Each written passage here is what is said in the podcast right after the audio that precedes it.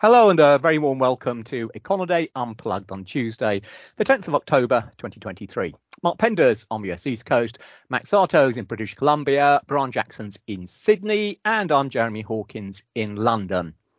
Well, it took a while, but investors now seem to accept that many central banks will be keeping key interest rates at high levels for longer than originally expected. And with that comes increased downside risk to financial markets and economic growth.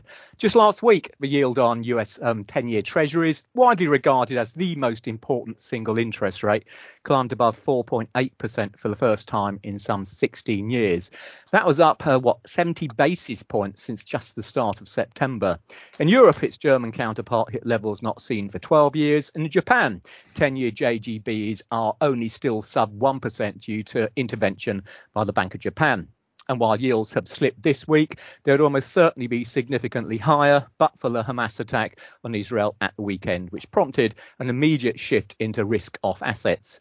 Not helping matters, many curves are still inverted, encouraging investors to shorten duration in a bid to get higher returns. As it is, recent developments have left bond investors sitting on massive losses and borrowers, be they consumers, companies, or governments, all totting up how much it's extra it's going to cost them to service their debt. At the same time, the dollar has strengthened further, which threatens to boost prices overseas, just when it seemed that inflation in many countries was finally being brought under control.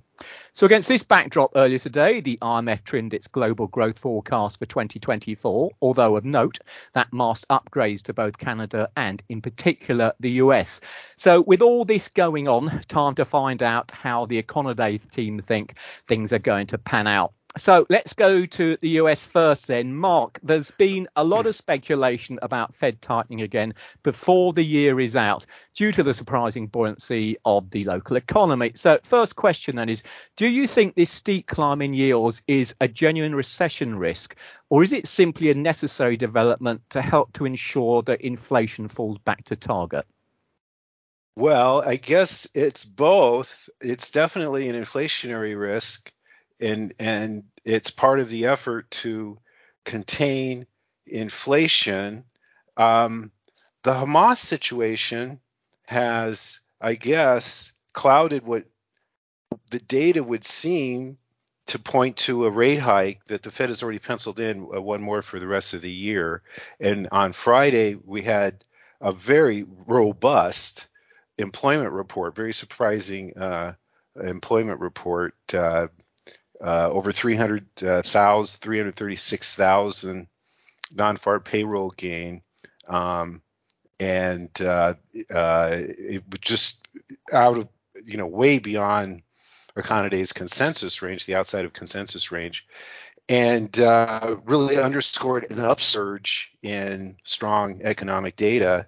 Um, as you could see from the Econoday's uh, relative performance index, which after that uh, was at 38, which is a pretty significant um, indication that just like through uh, most of the course of this year, and, and why the Fed has been having to kind of chase um, uh, interest rates in a way, uh, it, uh, data has been outperforming expectations, whether it's the FOMC forecasts or whether it's private economists. So now um, what's interesting about that, if I could real uh, very quickly, was uh, uh they had a 4.2 percent. We had a 4.2 percent average hourly earnings, which is the wage indication mm-hmm. here in the U.S., and that was down a tenth. The uh, interestingly, the um, monthly rate, which is very highly forecast, uh, came in at 0.2 for a second month, which is really tame. If you you know multiply that by 12, that's so that's pretty much where your target it actually under 3% for wages is what the Fed would like. So uh, on a year. So it looks like that's pretty good, but it's stuck at this higher level, this plus 4.2 um, level for right now. Now, whether or not we can get a series, a long series of 0.2% um, monthly increases that would bring that down to target, I guess is in question. I guess with, and we're having the CPI out um, on Thursday here, and the Econoday consensus for that is very similar. It's a zero point uh, to, to, to those results that we saw with the wages. That is a modest monthly gain, which would be um, part of, of what hopefully is an emerging trend, I guess. Of course, hopefully, when it comes to the CPI, um, and uh, but still an elevated annual rate. So if we want to look at the core rate, the or the headline rate, we're expecting a 0.3 percent rise, which shouldn't in, further increase interest rates uh, it wouldn't put a lock on a rate hike at the end of the month. Okay. Well, let me, as you mentioned, I mean, um, our relative performance index has been showing outperformance versus market expectations by the U.S. economy for some time now, uh, pretty well across the board. Um, but so we have had this, you know, significant backup in yield. So, I mean, given that there still appears to be different sort of mutterings coming out of the various FOMC members, and uh, for people who haven't mentioned, haven't seen it, I guess I should mention that we have seen the Fed Vice Chair uh, Jefferson, uh, Jefferson and uh, Dallas Fed President Logan suggesting that the run up in reals might actually help to reduce the need for further interest rate hikes. Mm-hmm. I was going to mm-hmm. you know, follow that on with the question Do you think what we've seen so far at the margin might help to prevent the Fed having to tighten interest rates again? Or do you think, given the kind of robust situation of the economy you're talking about, they're still more likely not to hike before the end of the year? Well, they left their meeting, their last meeting in September, with definitely a hawkish bias, mm-hmm. and at that time, uh, um, the economy was really performing very solidly, especially the employment um, uh, sector, which is you know w- which is uh, absolutely key. So uh, you know that's all I guess part of their uh, or, or the, the, central bank concerns are uh, wait having this patience to wait if prior rate hikes, which have created this increase in interest rates in the first place if if if they're playing if these effects are playing out have they played out? Um, there seems to be a patience that we can wait for this. I mean just the last week we saw and i guess we can talk to brian about this but you know the, the reserve bank of of india uh, i think it was the fourth meeting in a row they're uh, uh, inflation rate is, I think, in the six percent range. So um, central banks here have been showing a lot of patience, waiting for this effect to uh, occur. And so I guess what my point is, Jeremy, that it may have, it may be occurring, but it, it it's maybe bringing down inflation in, in in a slow motion kind of a way, and there may be the risk that inflation has just rat- the natural rate of inflation, if there is such a thing, has now ratcheted higher uh, beyond their 2% target. So, you know, in theory, if this went on, the central bank would have to change their targets. Maybe the, the new normal. Remember, we had all this years of disinflation and deflation for 15 years. No one could figure it out why, and we were at you know close to zero. Uh, you know, uh, on interest rates, and that that was fine, you know, having a two percent goal now. But so maybe things have changed now, and and it's over. Well, uh, on that on that on that front, it's a fair point. But I guess you know the idea of changing a central bank's inflation target is pretty sizable and it'd be a big risk to how financial markets would react. But it's I suppose, kind of, you know, yeah. linked to that, what I was going to ask you, I mean, given the fact that the this U.S. economy has been, you know, at least in broad terms, outperforming for so long now, um, mm. do you think it effectively means that you know the real the real equilibrium interest rate now right. is mm-hmm. somewhat mm. higher than it used to be? So the idea, perhaps, of people expecting interest rates to go back down to, let's say, close mm-hmm. to where they used to be, is simply off the wall now. Interest rates will will have to stay, perhaps not as high as they are now by any means, but you know, cuts in interest rates when we finally get through to the bottom, it's going to leave a higher rate than people originally thought we'd finally end up going back down to. That's a possibility, and that goes with what uh, I, I was saying about you know a parallel line with inflation. But it's not all bad. You know, you were talking about uh, losses for bond investors, but the bill investors, you know, in short-term uh, treasuries are, are savers right now are doing fantastically well. It was, you know, for so long, savers were, were being punished at 0 mm-hmm. interest rates, and now they have a chance to, uh, to, you know, in, you know, we're talking about the 10-year yield coming in at, at a long-term high. These are not only like tw- near 20 years high. You have to go way back. I mean, th- we're at really high levels right now in some of these longer-term, or we're approaching, you know, sub- substantially rich uh, yields uh, in U.S. secure U.S. Treasuries, and so um, and that's a plus for some in the economy, you know, who haven't bought, you know, uh, who, who, aren't locked in with uh, you know unfavorable prior investments. But um, so it's an interesting mix, and I think you're right. I think that there could be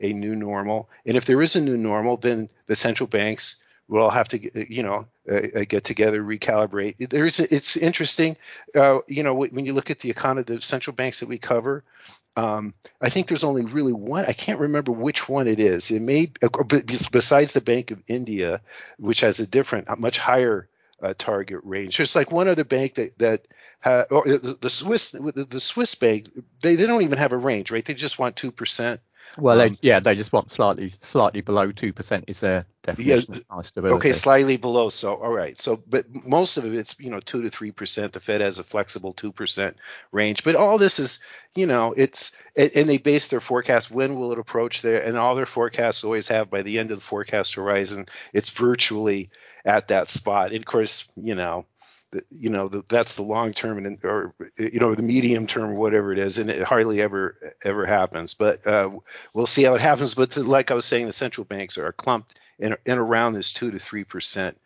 uh, you know the, what they're basing their policy on. And i think as far as they, they believe that they probably have already done enough to bring that down uh, within there if they just wait long enough. But whether or not that works we'll see.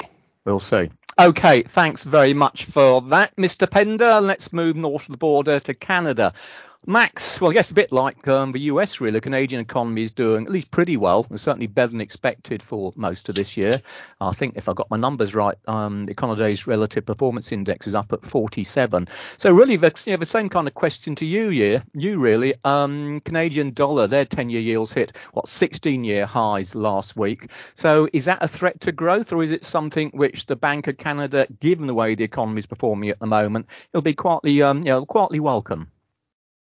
Um, interestingly, um, last month after leaving the rate steady, uh, one of the deputy governors uh, said in a speech that uh, they've been following the um, inflation rate uh, and other measures, for example, uh, CPI minus um, uh, mortgage costs. And mm-hmm. she said um, it is actually um, slightly lower, but not that much. So that means uh, they're not extremely concerned about the uh, the mortgage costs uh, pushing up the uh, uh, inflation rate, and uh, as for um, the rising borrowing costs impact on consumers and businesses, of course some some do have variables, but um, not all. So that means Bank of Canada was looking for bad news, normally bad news for the economy, which is mm-hmm. uh, slower spending, slower investment.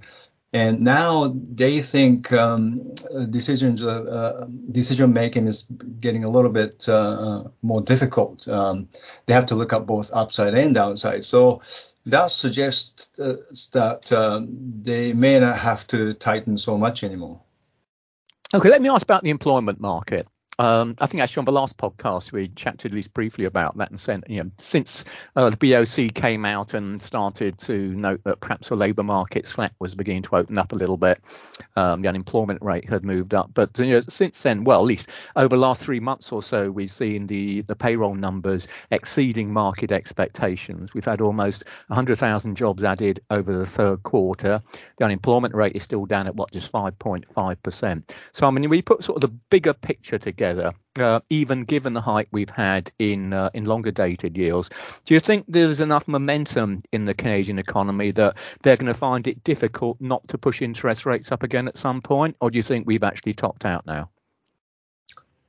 Uh, that's a good question. Um, the latest uh, data, uh, of course, the um, employment figure was above expectations, but um, gains were led by part-time jobs. Uh, meanwhile, um, average hourly uh, wages uh, ticked up to 5% one year. So that means maybe keeping the Bank of Canada people a little bit nervous uh, about the labor costs. So I don't think they want to declare that they, they're done and just want to see the, the cumulative effects of uh, tightening. I think mm-hmm.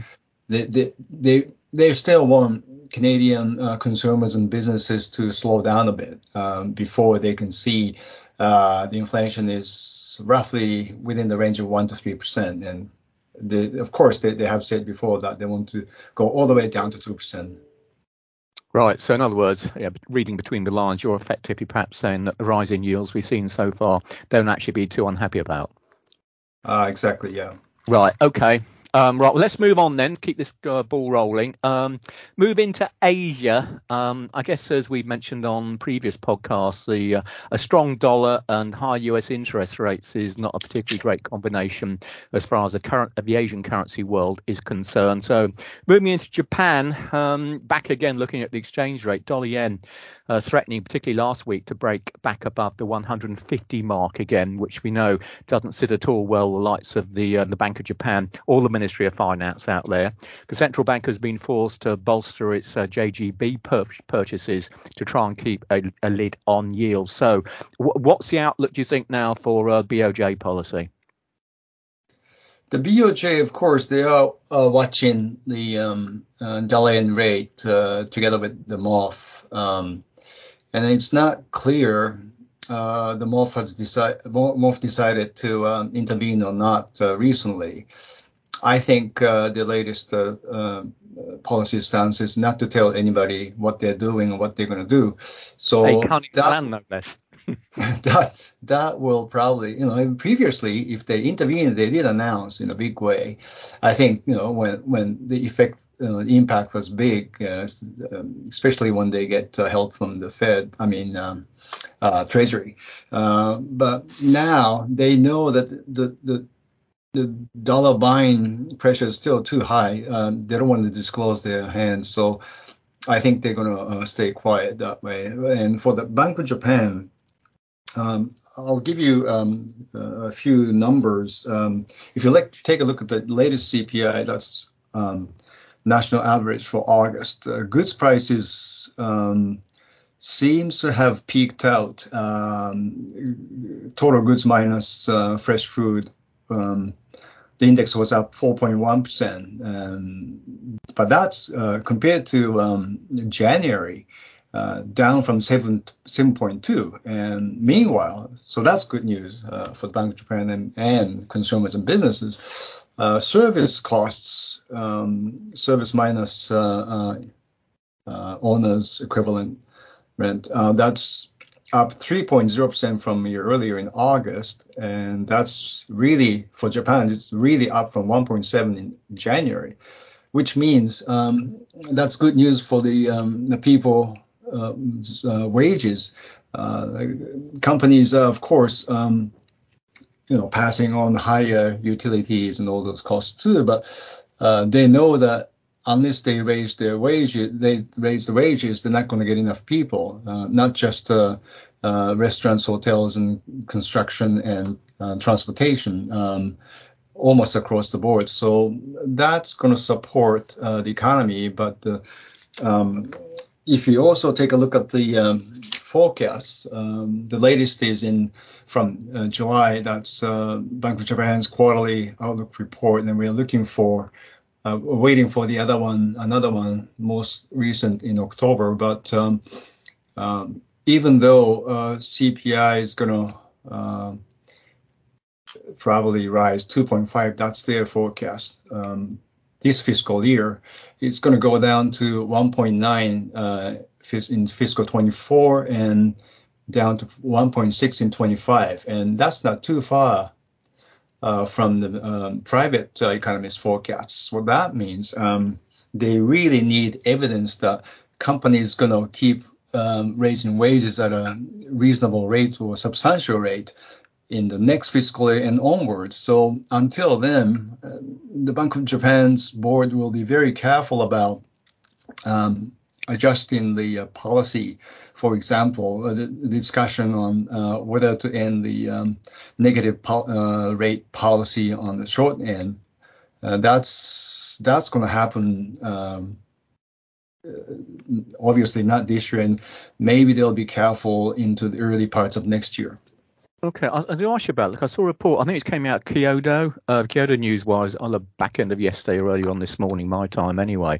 And there were some rumours there, at least, that the, the BOJ is considering raising its inflation outlook, um, say for the current fiscal year to March, from the two and a half percent you were talking about up to three percent. I mean, do you think that if that were to be correct, do you think that would be significant, or is it just still going to be the case that well, okay, inflation is going to come down to basically target or even sub-target? But just from a slightly higher level? I, don't think, uh, uh, you know, I think they're talking about fiscal 20, 2023. And of course, that's going to go up because uh, BOJ did uh, um, acknowledge in the uh, July report that uh, um, companies are still raising prices because they mm-hmm. couldn't raise all the costs last year in the early parts of this year. So that's going to happen. but then uh, compared to the earlier levels, um, CGPI and producer prices have been uh, slowing month to month um, compared to the uh, last year's levels. So that means that's going to uh, have an impact on the CPI six months to a year ahead. So I don't think uh, BOJ wants to uh, highlight too much about the a possible uh, upward revision to this fiscal year's forecast. What's really important is, as I said earlier, 24 and 25. Okay. Fair enough. But and a quick one before we move on. Um, one percent, the, uh, the, the what is perceived to be anyway the the kind of a threshold of pain uh, for the BOJ for the for the ten year JGB. And do you think if we continue to see, I know we've had this pullback because of the Middle East developments in yields generally, but if we see that being short lived and yields generally start to move up again, which will inevitably put pressure on JGBs, do you think the BOJ sees this one percent level as being sacrosanct, or would they prepare to be perhaps you know come out and say, okay, well now one hint that one the quarter percent may be the upper limit? Um, I think the they they came up with this uh, number last time, uh, thinking that this is going to be um, not just short term, but more uh, for the longer term operations. So I don't think uh, they're ready to expand it too easily because that's going to leave the impression that um, they're basically raising rates. Right. And, um, you know, that's going to create a huge um, um yield curve uh, um, steepening between short and long term. Uh, and so I think um, they they're going to have to uh, defend uh, with lots of operations uh, towards one percent, but um, internally, I don't think they're they're, they're so concerned about it right now. Um, and uh, but then you know they they quoted four um, uh, sources of uncertainty in the July report.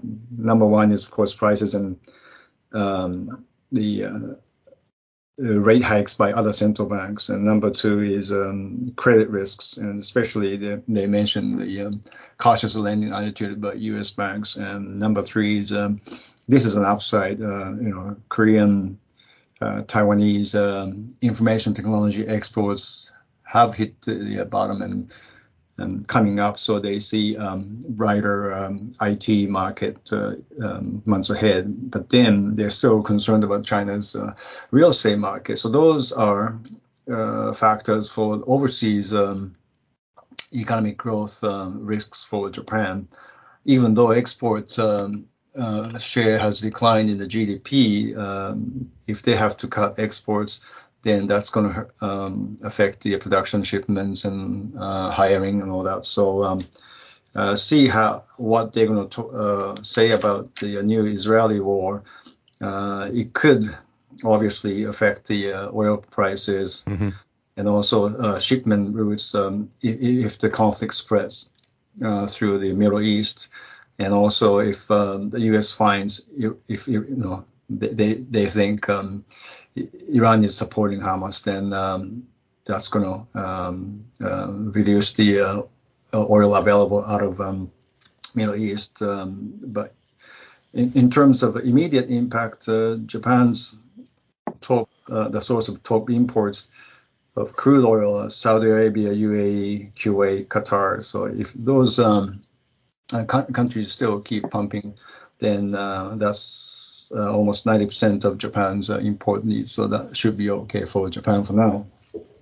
Okay, great. Thank you very much for that, Max. And certainly, as you mentioned there, and what's going on in the Middle East, clearly needs keeping an eye on at the moment. Right, let's move across to China and Brian then. Well, I guess you know we worries about the pace of, or I suppose I should say rather lack of pace of recovery has been a feature of the Chinese economy for some time now. From what I've seen, Golden Week seems to have been a bit disappointing. And uh, I noticed a report from Bloomberg today suggesting that policymakers are considering issuing at least a trillion yuan worth of additional sovereign debt for spending on infrastructure. So I'm kind of, I mean, is this 5% GDP target for 2023? Do you think it's still feasible? And when you kind of knit it all together, what's going to happen to be, um, the um, central bank policy going forward?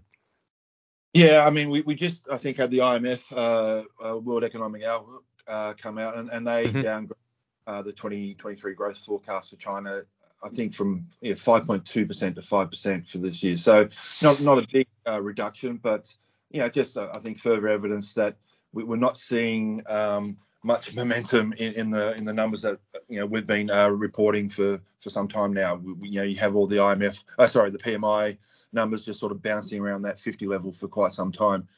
Uh, so you know what, what's going on. I think the you know the, the main sort of factor that is weighing on uh, you know any sort of recovery in China is just the continued weakness in the property market. That's also been highlighted by the IMF, and you know it's clearly um, you know something that we've we've been seeing for quite some time now. You've still got the you know the property developers and the local government debt vehicles in in all sorts of bother.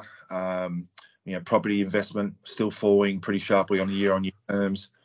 Uh, property prices have stabilized a bit in the last three or four months, but you know definitely no signs of of you know uh, a strong recovery there as well. So I think that's probably you know the main factor that is going to be um, uh, focused on by uh, policymakers uh, at least in the near term, and so that might uh, prompt them to. Uh, you know, do some more tweaks. We've, we've definitely seen a, a bit of a few measures in, in the last sort of six to eight weeks, and, and we might be seeing some more of that just in, in response to this ongoing weakness in the property market.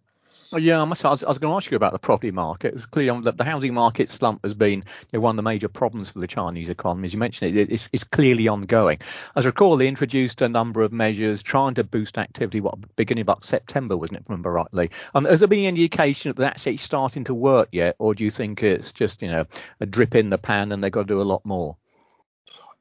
Well, as I said, we, we have at least seen um, property prices, you know, the, the monthly uh, number that we track uh, stabilize over the last uh, couple of, uh, uh, you know, last few months. Mm-hmm. You know, it had been falling in year over year terms quite sharply, but now it's sort of bouncing around zero. So um, to, to that extent, you know, we we might have seen some impact from some of those uh, measures that they've put in place. But yeah, as I said, it's still still pretty weak, and um, you know, they they might that might be prompting them to do a little bit more. And I guess I've also got to ask the same as uh, looking at some of the other currencies from from your region. I mean, there's clearly uh, there's been we've been in a strong dollar environment for a long time. The latest you know, upshift we've had in bond yields in general has certainly lent additional strength to the US currency. So, um, what's going on the? That is it still under pressure? Are we still having to see the authorities doing their best to try and support it? I mean, are they that concerned about recent developments? Are they, are, are they concerned? You know, they don't talk much about it, so it's really hard to fair, fair answer. What, yeah, what they're thinking. Um, but you know, presumably uh, it's it's an ongoing uh, uh, thing that they're tracking. Um, you know, they're, they're obviously trying to um, hoping that you know, exports does provide a bit of a, an offset to the weakness in, in other parts of the economy. So to the extent that the, the yuan does give them a little bit more of a boost to their exports, that that will help. Uh, they're also you know fortunate in that you know, inflation pressures are still quite subdued, and so they don't really have to worry about the inflationary impact of uh, uh, you know currency weakness going forward. So um, I don't think that's their number one issue uh, at the moment. As I said, property market is still the probably the, the main game in town. So um, where are we? Uh, last RBA meeting, if I remember rightly, no change in interest rates again, and um, what? Still hinting though that if anything, the, there's upside risk to interest rates, or or again, do we think, given what's happening to the you know the world economy at the moment, in the light of these higher bond yields, that chances of additional RBA tightening are, are now less than they were before?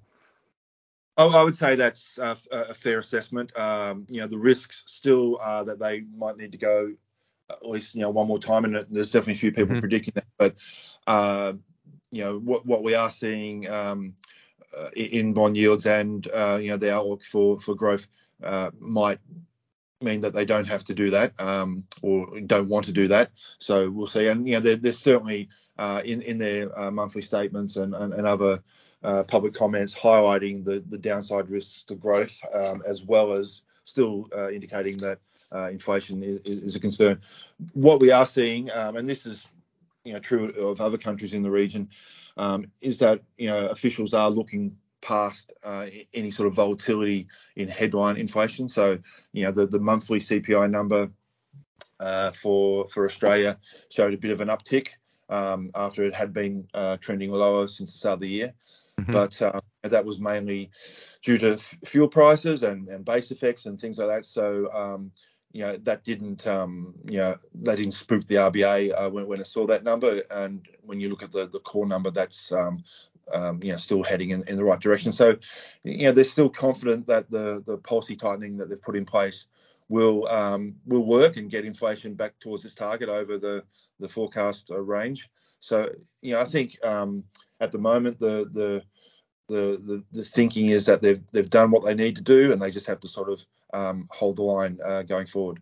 Okay, and, well, just following on from that, I guess you've kind of answered it in terms of what, what you just said, but there has been some speculation, I think, that um, the, the RBA might, you know, change its view on holding bonds to maturity and actually go out and start selling bonds. So, in other words, active quantitative tightening. Um, is that still a possibility, or again, do you think what's been going on in the bond markets has made that again simply that much less likely? I, I think I think it is less likely now, um, and you know, as I said, they're they're still you know hopeful that what they've done already is has you know will be enough to to achieve the policy goals that they're um, that they've got set for themselves. I, I don't think there, there's a lot of um, uh, you know interest in trying to uh, go back to you know different types of using different types of policy tools to to to reach their objectives. I, I think they would like, if, if possible, just to uh, you know to to go back to the, the tried and true methods. And, and of course, they're also not only looking at what bond yields are doing, but looking at, at you know the, the, the weaker Australian dollar as well. And so that's feeding right. into that as well. Um, that's obviously uh, presenting a bit of an inflation risk, whilst also mm-hmm. Um, uh, uh, hopefully providing a bit of offsetting uh, support to to the economy through uh, exports. Okay, um, moving on then, if we can, let's move across to New Zealand. Any um, particular update you'd like to mention there? Again, particularly with, with regard to what's going on in the bond market, has that had any, any effect on uh, Kiwi financial markets or indeed the attitude toward growth prospects? Uh, it's a very similar story to to Australia. Um, right.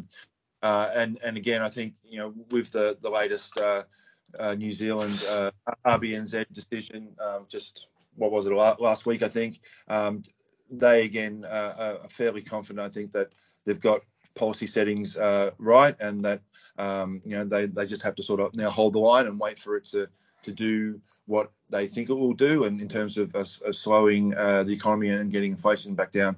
Um, you know, we we we uh, have to wait for the next quarterly inflation number, and so we haven't yet seen um, you know what we've seen in Australia, a bit of a pickup in headline inflation uh, in, in response to some sort of recent development. So that'll be interesting to see if we do get a bit of a, an uptick in in the headline inflation in New Zealand when we get that quarterly number. Uh, but I, I, think they're they're pretty confident that the underlying price pressures are moving in the right direction there. Okay, fair enough. And rest of the region, if you'd like to make any sort of general comments about what's going on there, yeah. the trends. Well, I, I think um, again this this this um, is a common theme across the region where we are seeing a bit of a volatility in the headline inflation number, but policymakers are, are looking through that, and that that was again evident with with um, India. We, we, mentioned that earlier on in the in the talk. Um, mm-hmm. Reserve Bank of India uh, again left rates on hold at, at, its last meeting, even though we have seen a, a bit of a spike higher in, in headline inflation uh, there. And that, but that's just basically reflecting volatility in, in food prices, um, which often happens around this time of the year if, if rainfall patterns don't um, cooperate. Uh, so not worried about that. Uh, and instead just uh, looking at, at the core inflation numbers, which are, are, are more uh, are behaving better. And so again, I think uh, it, it's sort of uh, uh, pretty confident that uh, they've got policy settings where they want it to be for the time being. So, um, and again, you can say the same thing about Korea, um, you know, South Korea, and then we've got um, uh, Singapore, their semi-annual policy review coming out in the next few days as well. So it'll be interesting to see uh, what happens there. But I think again they'll be reasonably um, uh, steady with what they want to do with policy. Okay, great. Thanks for that, Bron.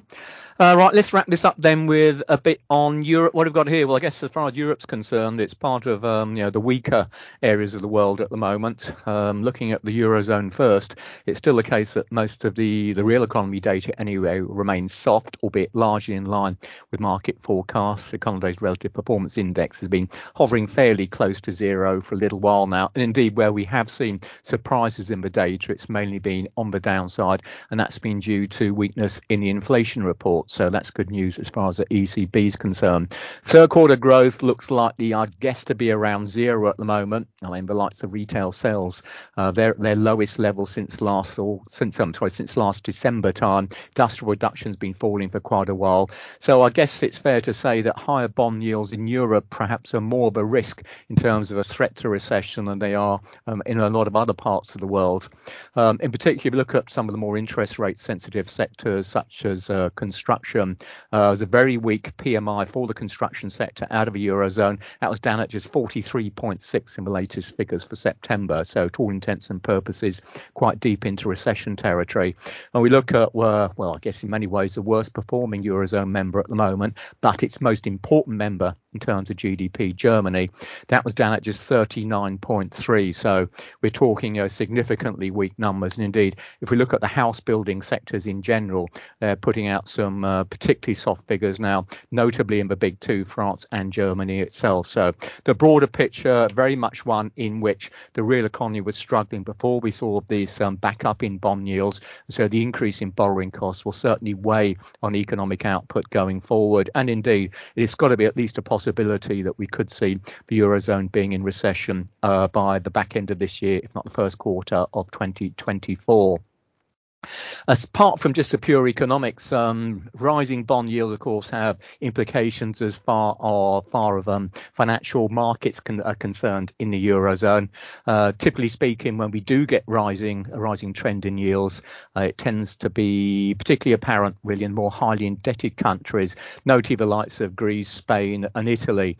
And indeed, in Italy, we've seen over the course of the last few days the the key 10-year, the BTP Bund spread, so the gap between between uh, Italian bonds and German bonds. That's climbed above 200 basis points. Now, that's a mark typically seen by investors as a kind of a warning flag for financial stability for the region as a whole, and indeed a potential threat for the euro.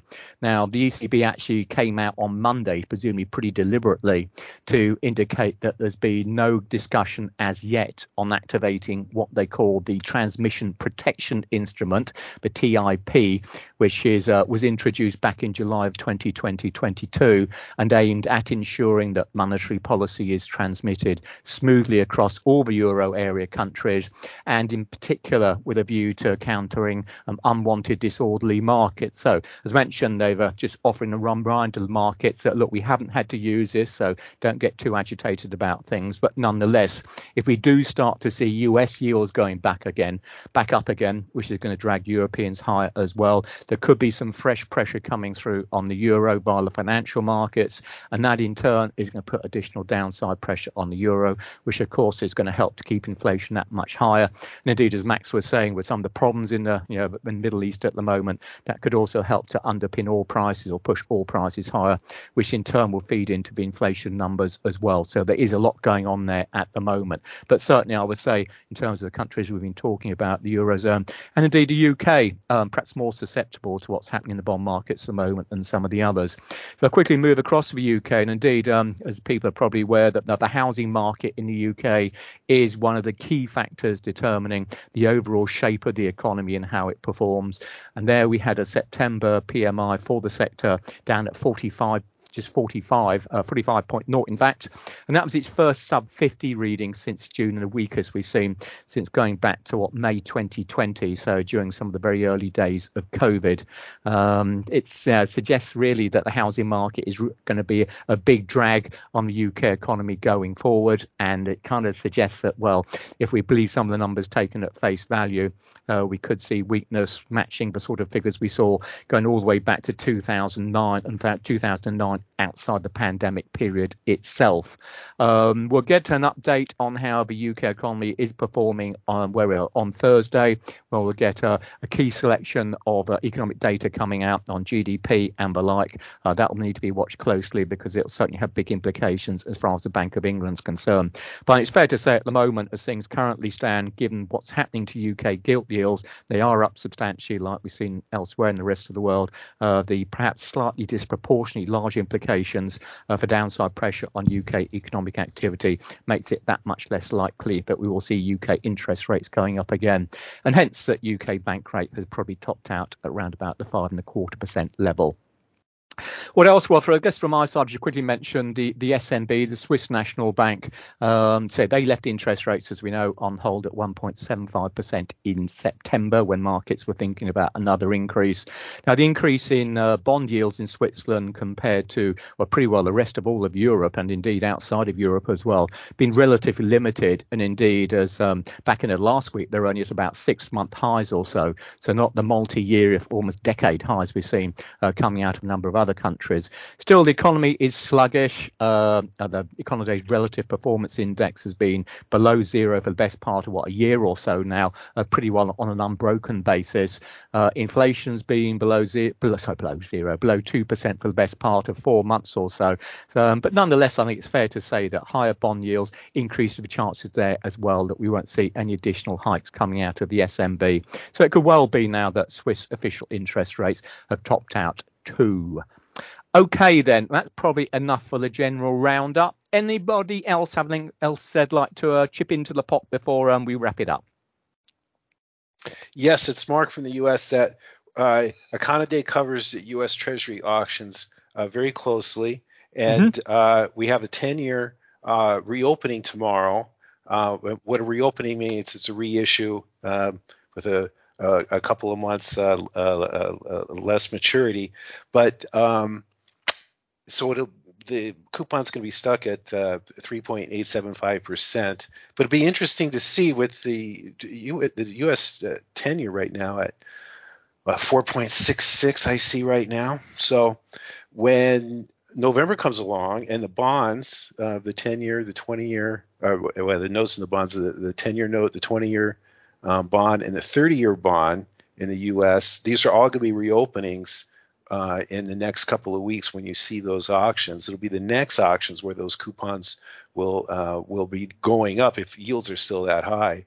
That um, and you were we were just talking at the beginning of you know people or uh, positions that have um, old bonds, of course, uh, you know, with, uh, with, low with low yields, uh, low coupons, they're suffering. But new buyers of bonds. So there, that's the. There's always a, a, balance of things, and if to follow that, I, I, I can recommend Econoday's coverage. Those auctions of, of those notes uh, and bonds are at 1 p.m. Eastern time on your Econoday calendar. Indeed. Thanks for that, Mark. Um, bond markets at the moment, very much one of the focal points of international markets in general. Okay, then. So let's uh, finish it there as far as today's concerned. I guess we can say what? Well, in general, the tightening of monetary conditions caused by the rise in bond yields should take at least some of the pressure of those central banks contemplating more interest rate hikes, while for others it could bring forward possibly the timing of the first interest rate interest rate cuts. Although it's got to be said, don't hold your breath at this stage. All that said, though, much will depend upon yields uh, remaining at high levels, and as last weekend's developments made clear, geopolitics can have a significant impact on that. So events in Israel and the Gaza Strip will need watching closely too. Still, ultimately, it's the data that matter. And so, as we always say at the end of our podcast, do make sure that you're always keeping yourself up to date. And up with an eye on Econoday's global economic calendar. And with that, on behalf of Mark, Max, Brian, and me, thanks as ever for listening. We hope you can join us again next time. Bye for now.